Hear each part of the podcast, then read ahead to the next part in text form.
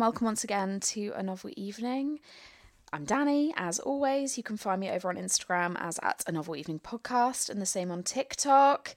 And this week's a biggie. Uh, I'm extremely excited for this guest. It is none other than the Bookstagram favourite, Isabel Ibanez super, super, super excited for this. She's coming on to talk to me all about her latest novel, What the River Knows. When I tell you, I binged this in a couple of days. It has everything I need in a book. I love. I love ancient Egypt for a start. I love anything involving Cleopatra. Give me a little sprinkle of magic, a little magical realism, and I'm there. I cannot wait to chat to Isabel all about the story, where this idea came from, and to find out what she's going to bring to her novel evening. So a massive hello to you, Isabel. Hello. Hello. Hi. How are you? you? How are you doing? I'm I'm in it. Yeah. I'm doing well. I'm I'm doing well. Um I'm a new mom and then I also have the new release and just juggling all of the things and it's been a fun, tricky adventure. I'm gonna say, obviously, listeners won't be able to see, uh, but you look very fresh. I'm gonna say this for a new mom okay. of twins, you look very fresh. Oh, that's really kind of you to say. I'm going to be completely honest with you. Had no idea that there was going to be a video component. And so I was going to roll up in my robe, slippers, and just let that be my authentic self. And then you said there was going to be video. So I did put on lip gloss and mascara just for you, Dannie. So I mean, if that's I... all you've got, I'm I'm going to say I have got nothing. I have come with greasy hair, makeup free. You look better than me, and my children are way old enough for me to be able to apply makeup on the rags. So, oh gosh, well, well, thank you. I really appreciate. it. I've learned how to do it really fast. You learn how to do things not only fast, sometimes one-handed. Yes, one-handed. Do you know the thing that has been really marvelous to me, like truly marveling? Um, I used to think before the twins, I used to think um, man, I was in a constant state of rush, no time, little time, one thing after another. And now with them, I, I just realized what a child I was because yep. I, I had all the time in the world that I squandered. I just, yeah. I always think, how many hours could I have spent in bed? How many hours could I have yes. laid in bed and not have to get up that I yes. wasted? Yes, yes it's just incredible to me. I really i really felt like before them i was rushing from one thing to another or this and i just was so busy. No now i really understand the meaning of the word busy. Um yeah so. Well i mean somehow firstly talk me through so what the river knows your latest book. Yes. talk me through the timeline of writing this book becoming a mum. Were you doing all of this at the same time? Um thankfully thankfully publishing moves very slowly and Good. some of the benefits of that are that you get to write something and not necessarily have it come out, you know, six yep. months later. There's actually a two year lead time. Wow. So uh, let me think about this. My trip, I, I went on a research trip with my husband to Egypt for three weeks, and that was in 2021. Oh, so okay. that's that's when I was writing it. So it really has been it has been a minute, which is which is nice. So I didn't actually have the two of them on top of each other, you know, like the release. Yeah, back to it wasn't you were writing whilst expecting yes. and trying to yeah. Yeah. And then the other, I guess, for the sequel, which I, I can't reveal too much, but for the sequel, um, I actually finished that in July. Oh wow. So, and the and the twins were in the fall. So I I was good. I I planned it and I pushed myself and just did it. But then I also really I didn't struggle at all with the sequel because I always knew from the very beginning how it was going to end what what i wanted to happen and there was no time lost there and the yeah. other thing too is i was very motivated to finish the, this is my first duology yeah. so i was very motivated to finish the the sequel before anybody else read book one that right. way i could hold it closer to me i wouldn't be influenced mm. by you know external reviews or this and not to say that that would have happened but i wanted to protect myself in that bubble of creativity that i was living in while writing these books. So that was that was the goal and i'm glad that i i'm glad that i finished it. Oh beautiful. Well let's let's kick things off firstly. Let's tell listeners what what the river knows is about. It is a young adult historical fantasy, and it's perfect for fans who love the adventure of the mummy and mm-hmm. the mystery of Death on the Nile by Agatha Christie. It is about a girl who discovers that her parents have died in Egypt. And so, of course, she wants to know what happens. But when she gets to Egypt, she realizes that there's a larger game afoot and that there is a mystery that she will need to unravel to really discover how they died. And of course, standing in her way is one Whitford Hayes who has been tasked with making sure that she goes home and doesn't find out anything. Mm, we're gonna talk about wit. We're gonna okay. we're gonna have a chat about, wit soon. I love talking about wit. He yeah, I mean, me out. But I finished this really recently, uh, just a couple uh-huh. of days ago. Absolutely loved it. So, firstly, it's Thank fantastic. You. It's so much fun. I love the little sprinkle of magic. I love a little bit oh. of magical realism in that. That's so much Thank fun. You. But where did Thank this idea come from for you? Um, when I was little, I wanted to be uh, three things. I wanted to uh, be an astronaut, an Egyptologist, or a writer. Um, quickly found out that being an astronaut involved math. So, yeah, no thank you. And then the Egyptology, my parents bought me a ton of books on Egypt, ancient Egypt, and I just have had an appreciation um, and just curiosity about Egypt for a long time. But when it came to being an Egyptologist, I realized that I did not like sand. So that yep. was out. No, big same. And yeah. So then it just gets everywhere. Uh, heat, so heat then, sand. They're not a British yeah, person's friend yeah, for a stop. Yes, yes. It just gets everywhere. It's a mess. You you never feel like it's out of your hair. Um, and then I thought writer. So I, I felt like if I was gonna be able to do writing, if I was going to be able to do this, then I knew I was always going to set a book in Egypt. I just I I never knew how or what. I didn't mm-hmm. have the story and I knew I wanted to do it right because taking on a book like this there are only there are only so many chances I think that I have in terms of landing a really great idea and the execution and making sure it all is together perfectly. So I didn't rush it. And What the River Knows is actually my fifth book. And I count the the storyteller's workbook that I did with Adrienne Young. That's my nonfiction, but this is my fifth book. And um, there was the I don't remember exactly where I was, but I saw this character and she was dressed all in black in like very beautiful dress, clearly not modern and um, I was very curious about her. And she was sailing on this ship, and I thought, where are you going? Why are you? Why are you alone? Why are you? What's going on?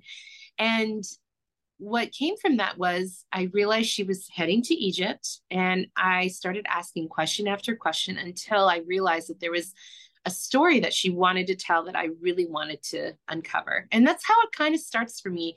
I typically start with the, the world first and maybe a, a larger question, a character, but from there, once I saw Inez, which wasn't her name from the beginning, I oh, um I named her something else, but she kept telling me her name was Inez, and I was like, okay, all right, you win. Um, I think this other name is prettier, but whatever.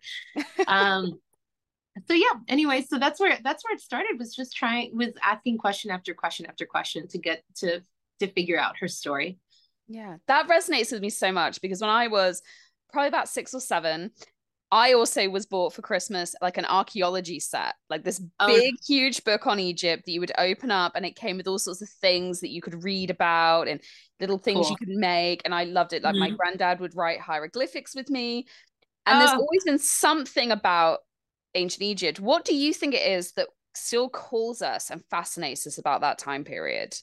Oh, I think the creativity to me, the artistry to me, there is I I'm an I'm an artist as well. I I was uh, going to ask if you did the the art in the book as well. I did. Oh, I wow. did. I, yes, I did. Before I was um before I was writing full time, I owned a stationery company. So I designed greeting cards. Oh, yeah, I, I, but it's it's come in handy. It's very handy, absolutely very handy. I just um after seven years, I could not figure out how to say "Happy Birthday, Mom" in a different way. So I did. Um, so yeah, I I think for me the the allure is just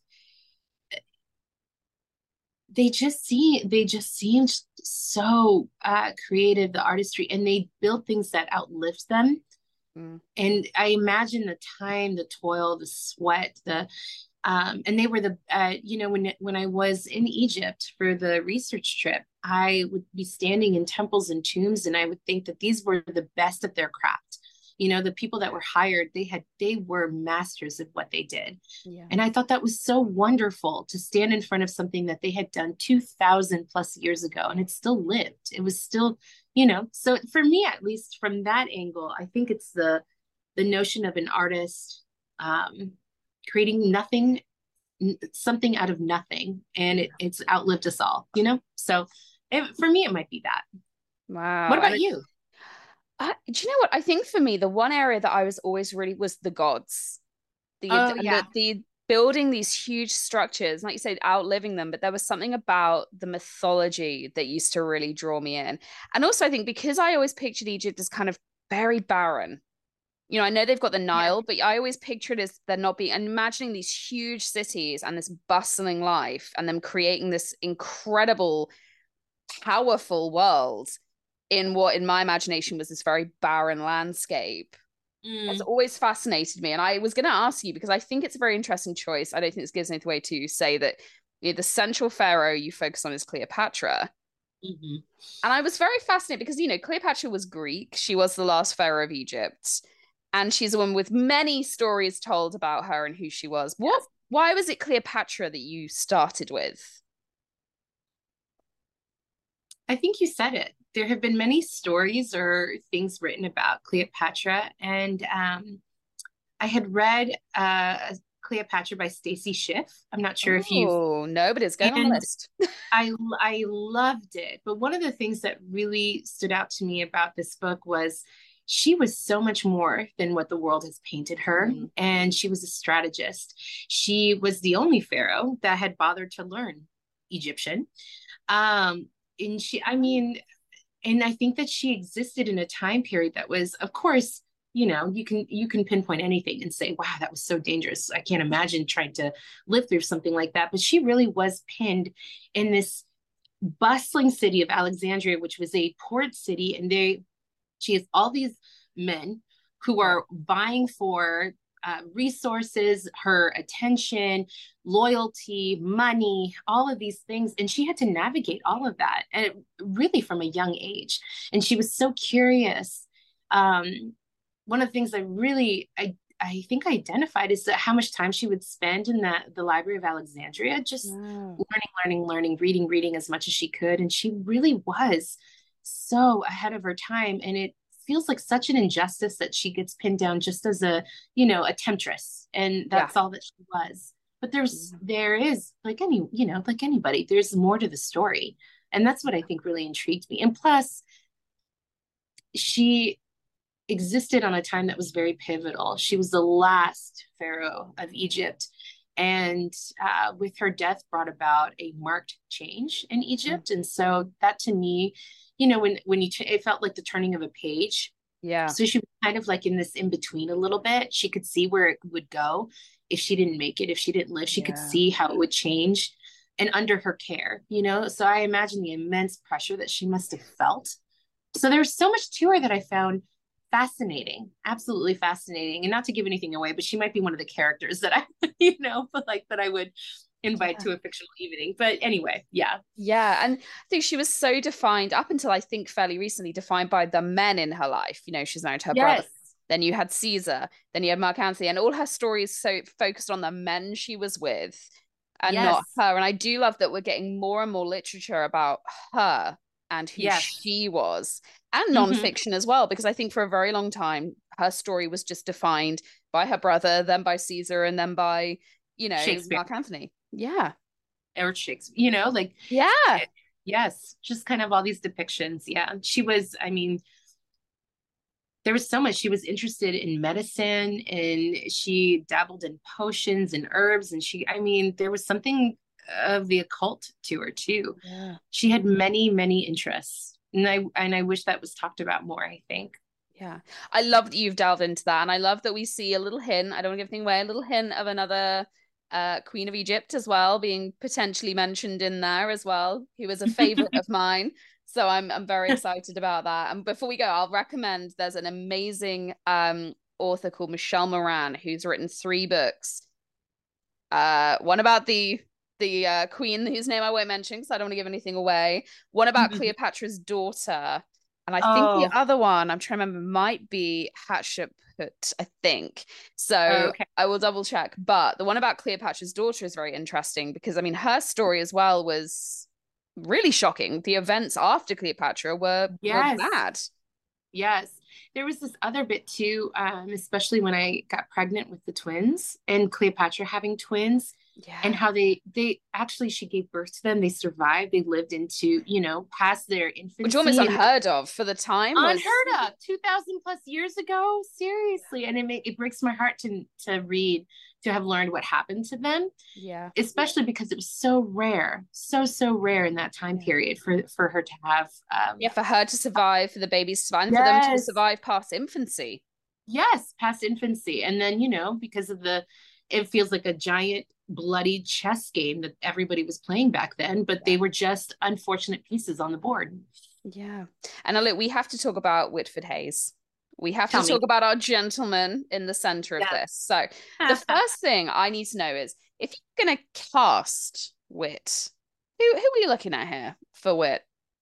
Okay, I'm super embarrassed to tell you this, but I do not know any actors, the name of actors now. I could tell you, like growing up, I I- you know who would I, who did I have a crush on? Maybe Antonio Banderas. Uh, like I don't know if I have any idea who is popular now. Is that terrible? Probably so I think terrible. I'm bad. I'm bad with the the the young generation that are coming up. Yes. I they Okay. I, they're, they're lost to me. Okay, wait. Who is the fellow? Who is the fellow? Have you seen? Um, I think it's called Bullet Train with Brad Pitt. yeah. Oh. Oh, him I know. Aaron That Taylor fellow. Johnson. Do you know who we're talking- who. Yes. Who is he? Who, Aaron who Taylor? Johnson. Yes. And I would- cast. I would highly approve that casting. He has a little bit of that that kind of edge to him. The mysterious. He still has that charm. So He's I a think little bit I- cocky. He's got a little yes, bit, a little of that. arrogant. Absolutely. Yes. Um. So I think that's who I would cast. I am okay with that.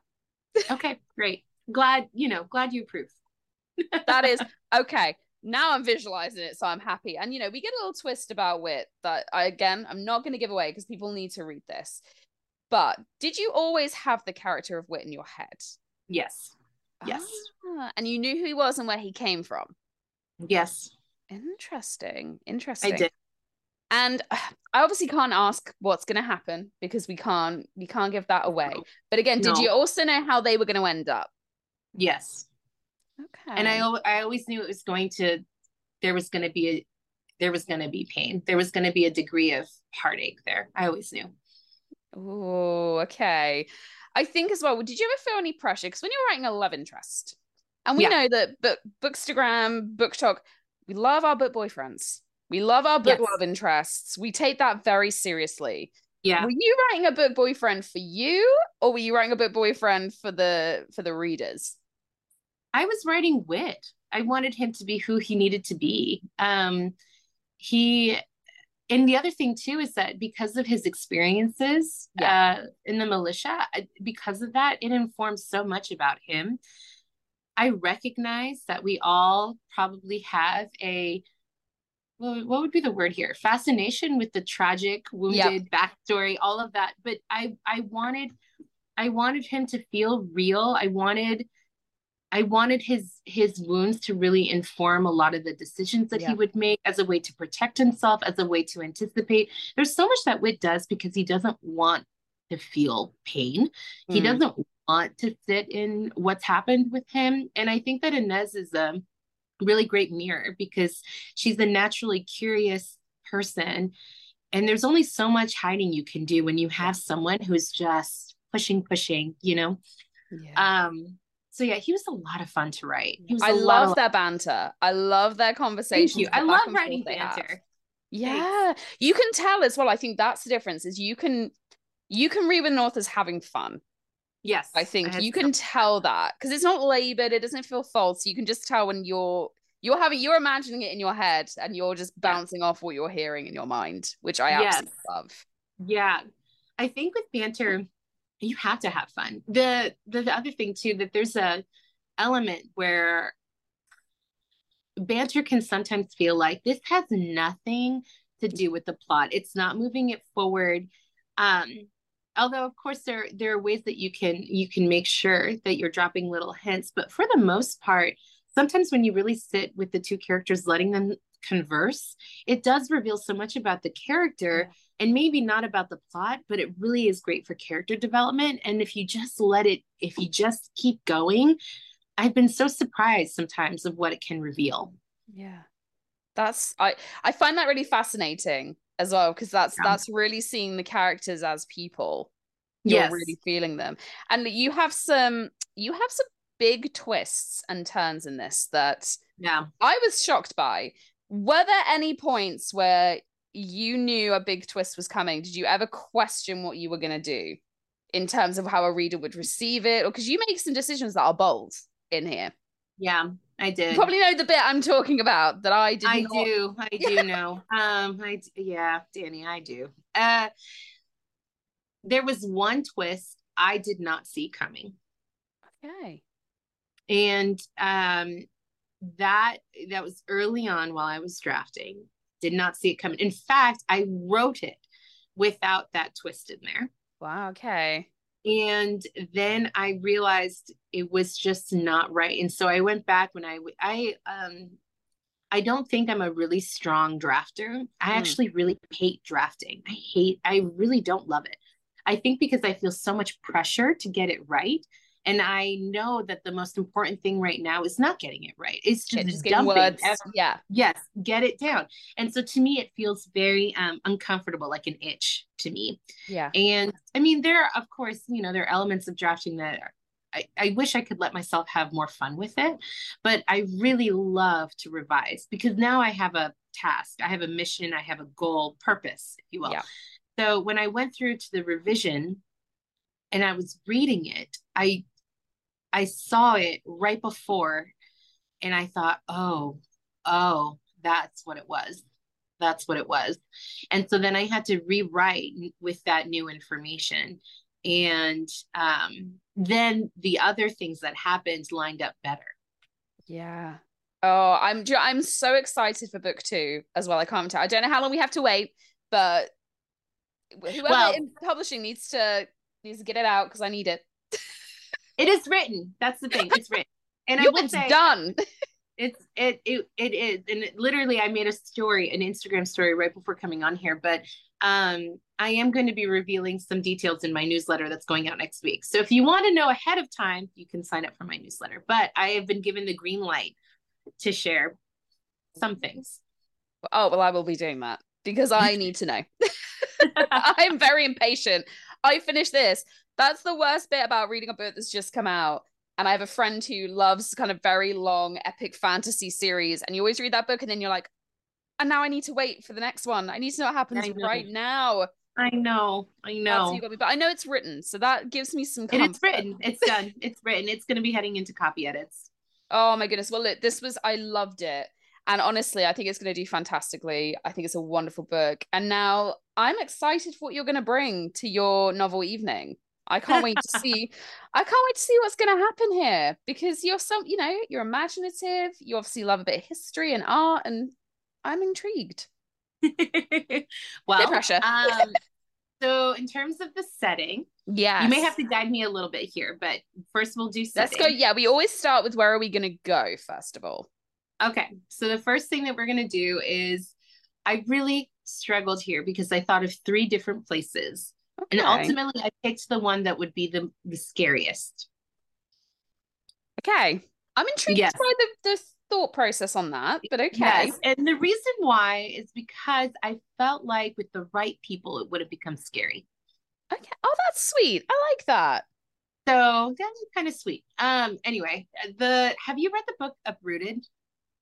No, uh, I haven't. It's do you know what? It's sat on my TBR shelf no, you I, own it and you haven't read it. I own it. Yep. It's what I own 700 books I haven't read. That's not an excuse, it's a problem. oh my gosh, Dannie, I have to tell you. Okay, Uprooted is my favorite book. I oh. love it. Oh. There is a dark wood that is scary and surprising and even if you were to eat something, if you were to take a wrong turn, it would be mortal peril. And it is scary, but it is also beautiful at the same time. So you are looking at something that is so lovely, but it will kill you. There is no like question about it. It will kill you. And if you are one of the lucky ones who takes a walk in the wood and you come out, it doesn't matter. The air in that wood is also tainted. And so you will come out changed and infected. And again, it will lead to peril. You're you you are no longer among the living. So that's the setting of the of our little picnic here. We have definitely not had a setting like this. I will say that. I mean, I'm curious what the other two settings were. Were they also Do you want to know? I will tell deadly? you. Yeah, I'm, I'm just yeah, just for Yeah. comparison. Yes. Okay. Um, the other, I don't know if this counted, which is why, but it would have been the Millennial Falcon. That still counts. There's there's Yeah. been a lot of yeah. The, is really making me chuckle because I'm like, that was not what I was anticipating. Those are two very Really? different places. Yeah. Yes. Well, yeah. I just kept it. Well, it would be so fun. That would be the one thing. I haven't been to um Disney World. They opened up the Star Wars, they, and they Oh, have like this life size of the Millennial Falcon, and I've wanted to go. I've been wanting to go. I have not been able to go. So that would be a place. And then it would all depend on the character who would be piloting. Yeah. right? Okay. And who's what was the third the third option? I this is gonna be so cliche, Dannie. But I really just want to be in Mrs. Bridgerton's drawing room. I, mean, it's not have- it's not cliche. I I I dream about having I a like- I want to be served tea and I just want to listen to all these people talking and you know literally serving the tea, hearing the tea, all the thing, all tea things. And I just yeah, I think it would have been so I I yeah. So that was those were the three options. I love how different those three options are, and you landed with the deadly wood. I did because I would I would be the most afraid of it. You know? Okay. So I'm very intrigued now as to who's who's going to join us for this picnic in the scary woods because you said it's all about the people are going to make this Yes. a safer experience. Okay. So Yes. who's guest number 1? Stephanie Garber. Okay, Stephanie, what is it about Stephanie you think is going to mean that we're going to be okay in the woods? So Stephanie would she is the person who if you're going on a road trip with, she will have looked at the various routes. She Mhm. will have packed snacks. She will have um any kind of safety band-aids, what have you, a flashlight, she will have it.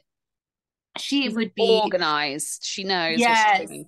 Well, yes, but she also anticipates problems.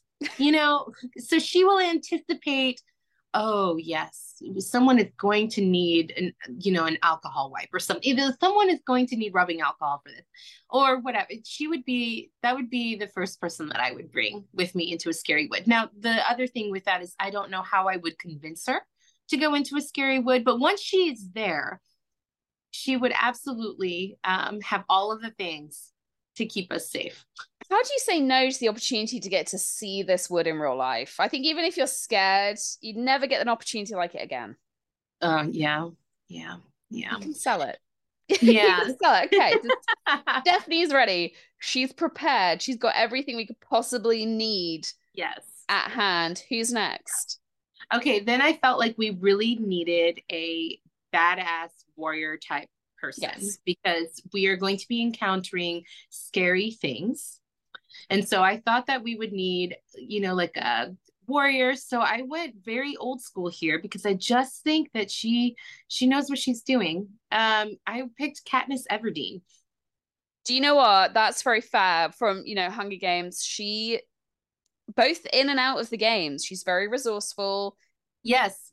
She's very cautious. She knows a lot about plants and she's very good at, you know, hunting and trapping. And this is a good shout. Yes, and she lived in the woods basically. Yeah. So she knows. You know, she knows. She knows what berries that to stay away from. Yeah. You know? Yeah. she's you know she's experienced a lot i don't want to bring up traumas for her but she, you know she's she is a survivor and that's what we really need Absolutely. Absolutely.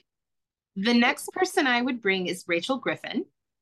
Okay, so what is it? What was what's Rachel bringing to this survival party? Have you read any of her books? I have. I read The Nature of Witches and I loved it. Yeah. She okay, I have an actual story to tell you. So I was staying at Rachel's house and her house is next to the woods. And a group of us went out into the woods because she wanted to go for a walk. And I thought, that's fine. When we are in this walk, it proceeds to get dark, as you know, it does. Yep. And we get lost. But Rachel kept her cool the entire time. And she is very innately attuned to the natural world. She's so at home there where I'm not really. And point and actually we did hear a very large like loud rustling clearly from a large animal. Oh, and wow. I am ashamed to say this, but I freaked out and I immediately started running. Rachel kept her cool and let us out of the wood. So I have this feeling that she would be a great person to take with me into the scary wood. She'd be very attuned to the wood. She'd be yes, very in touch with it. Absolutely. It makes me feel less comfortable about going in the wood with you, that story. yes. No, I literally I would be there. Look, I'm not I I am not really a hero. And I don't uh, the the one thing the thing that I do have is um I once did a little bit of archery and I did not do, I mean, you know, it was like an hour of archery. That's the extent of my you experience. Did not do awfully though. But I didn't do awfully. So if I had to save my life, I probably it was really could. close to you and stay still. I, I, I could probably go to Katniss and be like, look, give me one. And I think I could I think I could manage Something. well. I mean, yeah. I'm nervous because you know, in England we do have woods, but they are they're not on the scale you guys have woods, and we don't have anything dangerous in our woods. So I'd be going in very blind. You know, we might the most dangerous thing we have is an adder, and I don't think people that's a snake, and I don't think people really see those. Like, I, just, I mean, people say awful. they exist. Yeah, whereas yeah. you guys have all sorts, so you oh, might be terrible. better than me. Yeah, terrible. Um, how many people am I allowed here? As many as you like. Okay, well, the last person I would bring, um, I need somebody who is adept at magic. Yes. So so I would go traditional here. And I this is probably cheating a little, but I would bring the dragon from Uprooted. Um Sarkan. He is a yeah, he's a powerful wizard, and actually it's his job to deal with the wood. So I think that with all of our powers combined, and me just just kind of being there for I don't even know what my purpose would be. I would probably provide food.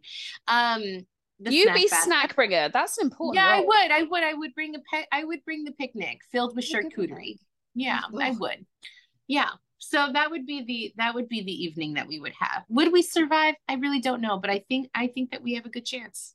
It sounds like a better. You added the dragon, and I think that massively brought up your odds. Thank you. Yes, tremendously. they were strong anyway, but I think adding the dragon just brought you up a notch. I mean, you're going to be changed, whatever, when you come out, right? Yes, we are going to be changed. But but if the dragon Sarkan, I wonder because of his magic, magical powers, if if he would be able to actually defeat the wood. you know, I have to. Well, then I also want to bring Agnieszka because she's such a great character in Uprooted too. She's my favorite. So, man, there's just so many people I'd want to bring into this into this show. Just bring yeah bring everybody. And this is bring. where i usually ask if there's anyone who's not welcome to come along. Do you know who i really hate? Tell me. Have you ever seen the movie tangled? Yeah. Yes. My daughter i, I have seven year old yes i would not want to bring the mother. I think that she would be so awful she's useless terrible bringing everybody down she's a bad person she is a bit Mother Gothel. She is a very bad person. That's who I would not want to bring. That's also she would not be a good person to have in a Magic Woods because she is she's sneaky, she's backstabbing. She would find a way out, or she'd poison us, or something. Yes, or she would desert us. Yeah, hundred percent. She'd be gone. That's not yeah, say I would probably do the same thing. yeah, but no, but she would be malevolently, like she would be maliciously gone. She, you know, yeah, she would, Yeah. she would broke a deal. She would be, she would make a deal with the wood to save herself and condemn us all. Is that an option? Because I I keep that one in my pocket just in case. but can we do that? I wasn't aware that I was a thing. I mean, why not? No, I, I can't do. I need books from you, Stephanie, and Rachel for a start. So if I had you all murdered by the wood, what would I do about literature? I need reading material. do that. And look, this has been so much fun. We've never had a novel evening in a deadly woods before. You are definitely it's a first. I don't know if we've ever had a dragon at a novel. well, he's not literally a dragon. Oh, He's just that's just his let's say call sign. That's his that's how oh, known in the world is a dragon. Ah. I need to read this book. Oh my gosh, it's so good. I, I love to, it. I need to get it. I need to dig it off my shelves and I need to finally read it. I think my best friend has recently read it as well, and she was like, "Why haven't you read this?" It's so good. It's lovely. It's a whimsical, dark fairy tale. It's great. which I love. Okay. So the last thing I need to ask you before I let you go and be back with your babies and doing your thing and trying to juggle a thousand and one things as publication day has just been and gone and you're trying to do everything. Are you reading anything at the moment? Do you have time to read? Uh, I have not had time to read. However, now I am reading multiple things at once. Oh wow. So I'm reading. Okay, so this is I am I am halfway through One Dark Window. I have picked up this one, the sequel, yep. Rachel Gillig, who's just lovely, so sweet. And then nonfiction, I am reading The Wager. Oh. This is so good and scary. In like it, it is um Lord of the Flies esque, out on the high seas, Ooh. shipwreck, mutiny, the whole thing, and it's written incredibly well. Just This isn't a clue as to what's coming in the future from you or anything, is it? No, but I did get a great story idea, so I put it on the back burner. Oh, I was gonna ask, are you in a position to rewriting? Like, are you uh, thinking about what you're gonna do next? Oh yeah, I'm in full research mode. Amazing. Oh yes, my full you- research mode. How? Well, um, it's you know deadlines and thinking, and also wanting to get ahead. I um, I don't want to get stuck where I have to write something really quickly and I don't have the time to fix something, and so um, giving myself enough wiggle room is Yeah. essential. But there are, I have one right here. Can't really share it, but it is here. I'm like here. Um, so it's a research book that I am I am full in, just in it. And the wages. So I just saw it said shipwrecks and murder. Is this, Yes. is it a particular shipwreck? Is it just shipwrecks through the ages? This this book in particular is called The Wager. It was about the the ship The Wager that shipwrecked. Oh, I've Um, never heard of this ship. Oh, yes. Yes. I am so I love this book. I'm I have to read it very slowly. It really is because it's a true story um, intense. And it is a British ship. Ship The Wager. Oh, do you know what? I'm not the best with some of our history. I'm kind of like up to Tudors, and then I kind of lost interest a little bit. But now I'm like, oh, now I should probably read about this. Yeah, I think that you would like it. The other thing too with this component is um I love legal dramas. And- This one not only has the the high seas mortal peril adventure yeah, epic story. It also has um, the court scenes that had to happen afterward to find I out what really happened, who is lying, who's telling the truth, who should we arrest, who is guilty, who's been framed. Yeah. So it's like legal drama, high seas adventure, Lord of the. Flies. It's got everything. And your One Dark Window is Yeah. incredible. That Oh, book, so I'm good. very excited. I will say I love to read anything that has romance in it, and The Wager does not have that. But I'm very, I'm very excited for the love story in One Dark Window. It's a goodie. And you know what? I I really need to do a reread because I'm so excited for book two. But you know, in your brain, I'm like, what happened in book one? I need to do a reread and get myself back into that world because it's Yeah. it's such a the magic system is so cool. Yeah, I'm. Uh, listen, I'm. I um have this this is so annoying because I wrote a cliffhanger with What the River Knows, but I actually wait until the next book is out because I cannot stand. I'm like I I'm it's too torturous for me. So that's why I'm not just not reading one. And you do it to other people. Sorry. You do this to other people. I did. I I am very sorry. I really am very sorry. Um, but here's the good news: the sequel is written. So, which is better than I mean, I've read some books where I mean, look, look at Patrick Rothfuss and George R. R. Martin. Yeah, but we will yeah. never. I'm convinced we will never get an answer. I mean, yeah, I'm not going to do that to you guys. I'm not no. going to pull a George. The Name Martin. of the Wind is one of my all-time favorite fantasy novels, and oh, I haven't read it. It's beautiful. It's quite complex in yeah, terms yeah. of how it's told, and and you I can't pronounce ninety percent of the names in it including the main character, who I would invite to my novel evening, but I can't say his name. So, mm-hmm. Kvothe, don't know.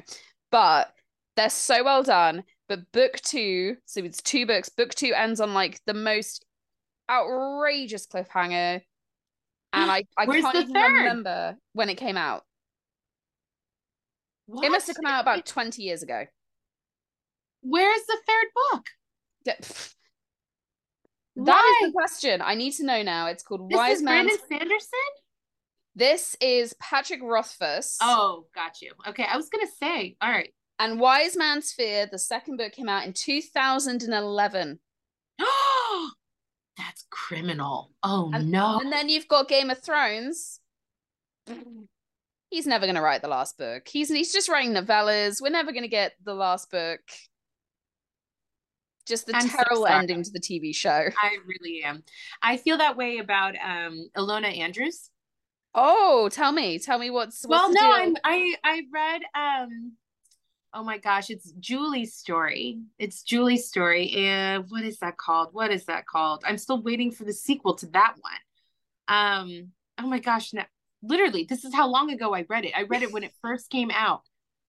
You're like, where is it? Where is where? But where is it? Yeah, um, yeah. I read I read Julie's story just like it came out. I don't know, maybe three years ago, two years ago now. I don't know, and I'm still waiting for the next one. It's and I thought, this is why I don't do this. This is why I don't do this. I need a guarantee that the sequel is going to be in my hands in a timely manner. Please. I just that's the one thing like please God. And if you're gonna write an epic six book series as well George R R. Martin don't not yeah. end it. Yeah I know. Also he's oh, so oh, old. I don't want to say that but he's so old at this point. And I'm like yeah, yeah I get it. Just make I get it. endings. Well look this has been so much fun. Thank you for chatting all things Egypt and Cleopatra oh. and the book was fantastic. I am eagerly waiting for book two. Thank you for assuring me that it's done. it's done. It's done. You don't have to worry. No stress. And congratulations on babies, books, everything. You're a superwoman. no, I don't feel that way, but thank you. I appreciate it. And thank you so much for joining me. You're very welcome. Thank you for thinking of me. Thank you for listening to this episode of A Novel Evening. I hope you enjoyed listening to it as much as I enjoyed making it. Please remember to go over and rate, subscribe, and review wherever you listen to your podcasts. And check us out on Instagram at A Novel Evening Podcast and over on TikTok under the same name. And we'll see you next week. Bye bye.